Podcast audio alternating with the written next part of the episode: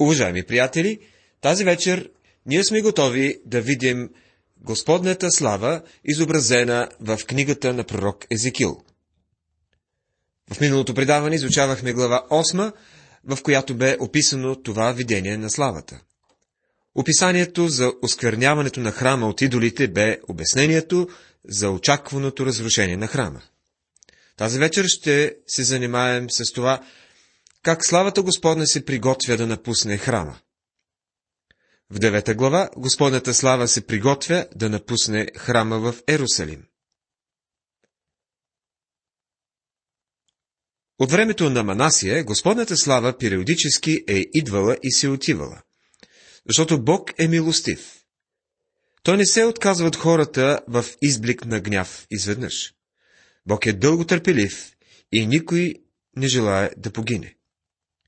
И ето, шест мъже идиха по пътя от горната порта, която гледа към север, всеки с разрушително оръжие в ръка.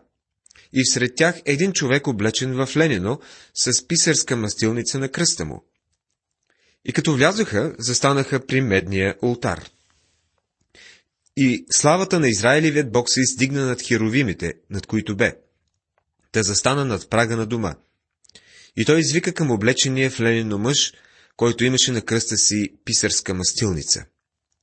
Глава 9, първите три стиха. Шест мъже идеха по пътя от горната порта. Тези шест мъже са ангели. Това е единственото обяснение за тях. Бог използва ангели, за да съди този свят. Но ангелите са свързани конкретно с народа на Израел. В деня на Пересятница слезе Святия Дух, а не ангели. Но когато дойде на земята, за да установи царството си, Господ ще изпрати ангелите си. В 13 глава на Матея, 41 стих, четем следното. Човешкият син ще изпрати ангелите си, които ще съберат от царството му всичко, що съблазнява, и ония, които вършат беззаконие. А по-нататък, в 16 глава на същото Евангелие, четем, защото човешкият син ще дойде в славата на отца си със своите ангели, и тогава ще въздаде всеки му според делата му. И накрая апостол Павел пише, а на вас, оскърбените, да даде отеха, както и на нас, когато се яви Господ Исус от небето със своите силни ангели, в пламенен огън да даде въздеяние на уния, които ни познават Бога, и на уния, които не се покоряват на благовестието на нашият Господ Исус. Второ послание към Солунци, първа глава, стихове 7 и 8. И славата на Израилевия Бог се издигна от херовимите, се казва във втория стих. С други думи, славата се издига от святото му място. Херовимите са били над умилостивилището. Там се е намирала славата до момента, но сега се вдига от херовимите. Славата е била знак за Божието присъствие, но сега тя се отива. И Господ му рече, мини през града, през Ерусалим, и тори белек върху челата на мъжете, които въздишат и плачат поради всичките мерзости, които стават всред него. Глава 9, стих 4 Преди Бог бе казал, Отбележи нези мъже, които се покланят на тези мерзости. Аз ще ги съдя. Но човекът с мастилницата бележи онези, които въздишат и плачат поради всичките мерзости. Това е остатъкът, който Бог ще избави сред града. И той ми рече, Беззаконието на Израилевия и Юдовия дон стана твърде голямо. Земята е пълна с кръв, и градът е пълен с извращение на съд, защото си думат. Господ е напуснал земята и Господ не вижда. Глава 9, стих 9 Все едно людите се казвали, Бог е сляп и не може да види какво става по земята. Това е равносилно на това, което някои казват днес, че Бог е мъртъв. Може да е лесно да се каже, че Бог не съществува, или че не знае какво става на земята. Докато се замислите, това е абсурдно. Само защото не сте видели Бога, приятели, или не сте видели някакво доказателство за него, не значи, че той не съществува. Аз никога не съм бил в Токио, в Япония, например, но вярвам, че съществува град на име Токио, който се намира там. Не съм бил там и мога да се държа така, сякаш градът изобщо не съществува. Но фактът за неговото съществуване си остава. Само защото някой човек не е имал близка връзка с Бога, не значи, че Бог не съществува. Израелтяните се казвали, че Бог е забравил земята. И това е защото самите те бяха забравили Бога. Затова и от моя страна окото ми няма да пощади, и аз няма да покажа милост, а ще възвърна постъпките им върху главите им. Книгата на пророк Езекил, глава 9, стих 10. Разрушаването на Иерусалим от Навуходоносор и изгарянето на храма е едно ужасяващо събитие. Защо го допусна Бог? Той е казал, ще възвърна постъпките им върху главите им. Бог управлява тази вселена и ако не сте в крак с Него, приятели, по-добре побързайте да влезете в крак с Бога. Ако, например, видя насреща ми да идва лъв, няма да застана право срещу него, а ще се обърна и ще тръгна в същата посока като него и то толкова бързо, колкото ми държат краката.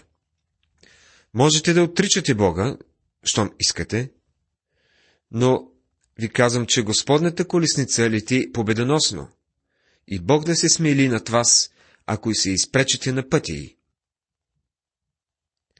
Гърците казват, мелниците на боговете мелят бавно, но изключително ситно. А в 11 стих на глава 9 пророкът предава Словото на Господа. И ето, облеченият в ленено мъж, който имаше на кръста си мастилницата, даде отчет за работата, като каза Направих, както ти ми заповяда. Голяма част от людите са определени за съд, а един малък остатък ще бъде спасен. Нашият Бог е милостив, когато човеците се обърнат към Него. Този факт всъщност прави Неговият съд още по-страховит.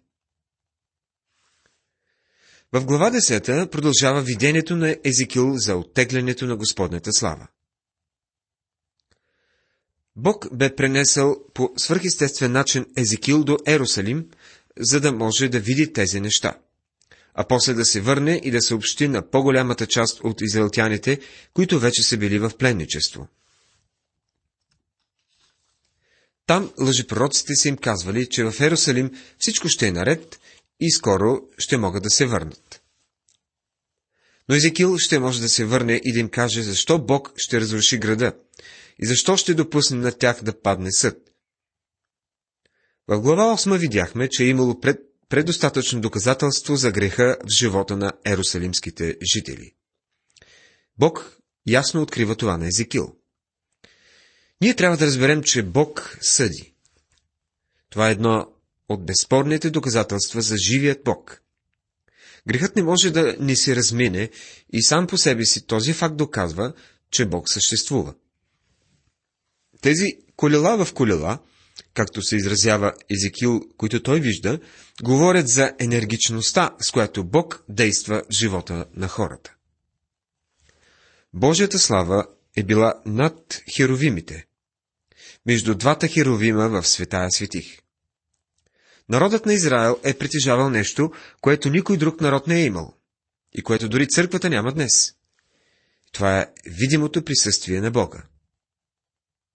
В деветата глава на посланието към римляните, апостол Павел изброява девет различни неща, които са уникални и специфични за Израилевия народ. И едно от тях е славата. Тези хора са имали Божията слава, видимото присъствие на Бога, което Езекил вижда във видението си от глава първа. В предишната глава славата започва да се издига и сега ще продължи да се оттегля. Тя се вдига от храма и се задържа над него. А сега четем. Първи и втори стих на глава 10. После погледнах и ето, В простора, който бе върху главите на херовимите, се яви на тях като камък сафир, наглед като подобие на престол. И той проговори на облечения в ленено мъж, казвайки. Влез между търкалищите колела под херовимите. Напълни ръцете си с огнени въглища и сред херовимите и пръсни ги върху града. И той влезе пред очите ми. Мъжът, облечен в лен, трябва да пръсне въглени от ултаре. Кръвта на жертвата се е вземала от ултара и се поставила на умилостивилището. Въглените говорят за съд. Людите бяха отхвърляли благодатта, милостта и изкуплението на Бога. Сега трябва да понесат осъждението си. Толкова е просто. Бог изпрати своя син, защото ви обича. Понеже е свят, той трябваше да плати цената за вашия и за моя грях. Трябваше да умре на кръста. Христос е изкупителната жертва. Той е умилостивилището за нашите грехове. И то не само за нашите, но и за греховете на целия свят. Има умилостивилище, където можете да отидете, но ако го отхвърлите, Божецът трябва да дойде върху вас. Христос понесе вашето осъждение и това е единственият начин, по който Бог ви прощава. Не защото сте добри и послушни. Всички сме грешници и не се покоряваме на Бога. Най-доброто, което християните могат днес да кажат е, че ние сме просто спасени грешници, а не по-добри от другите. Над Ерусалим идва съд. Над града, който е център на земята. Точно така го нарича Бог. Ерусалим ще бъде център и на хилядогодишното царство, както и вечният център на земята. Днес този град е най-желаното парче земя по лицето на земята. Някой се бе изразил така. Палестина се превърна в главен център на земята в дните на Авраам. По-късно тази страна се превръща в център на истината поради Моисеи и пророците. И накрая тя се превърна в център за спасението чрез появата на Христос. Отхвърлянето на Христос превърна града в център на раздори в продължение на много векове. Писанието предсказва, че този град ще бъде център на мира през царуването на Мисията, както ще бъде център на славата в една нова вселена, която предстои да се яви. Във видението на Езекил виждаме оттеглянето на славата от града. Но Бог има една вечна цел за Ерусалим. И Господната слава се издигна от херовимите, та застана над прага на дома. И домът се изпълни от облака, и дворът се изпълни с сиянието на Господната слава. Книгата на пророк Езекил, глава 10, стих 4. Видимата слава на Бога е била ограничена до светилището, мястото, където людите са могли да се приближават до Бога. Но сега славата напуска светилището и мястото си сред херовимите и се издига над храма, за да види дали людите ще се върнат към Бога. И в учението на крилата на херовимите се чуваше чак до външния двор, като глас на Всевишния Бог, когато Той говори. И когато заповяда на облечения в леднено мъж, казвайки, Вземи огън измежду търкалещите колела и сред херовимите. Тогава той влезе, да застана при едно колело. И един херовим, като простя ръка и сред херовимите, взе от него и тури в ръцете на облечения в ленино, който като го взе, излезе. А подобието на човешка ръка в херовимите се виждаше под крилата им.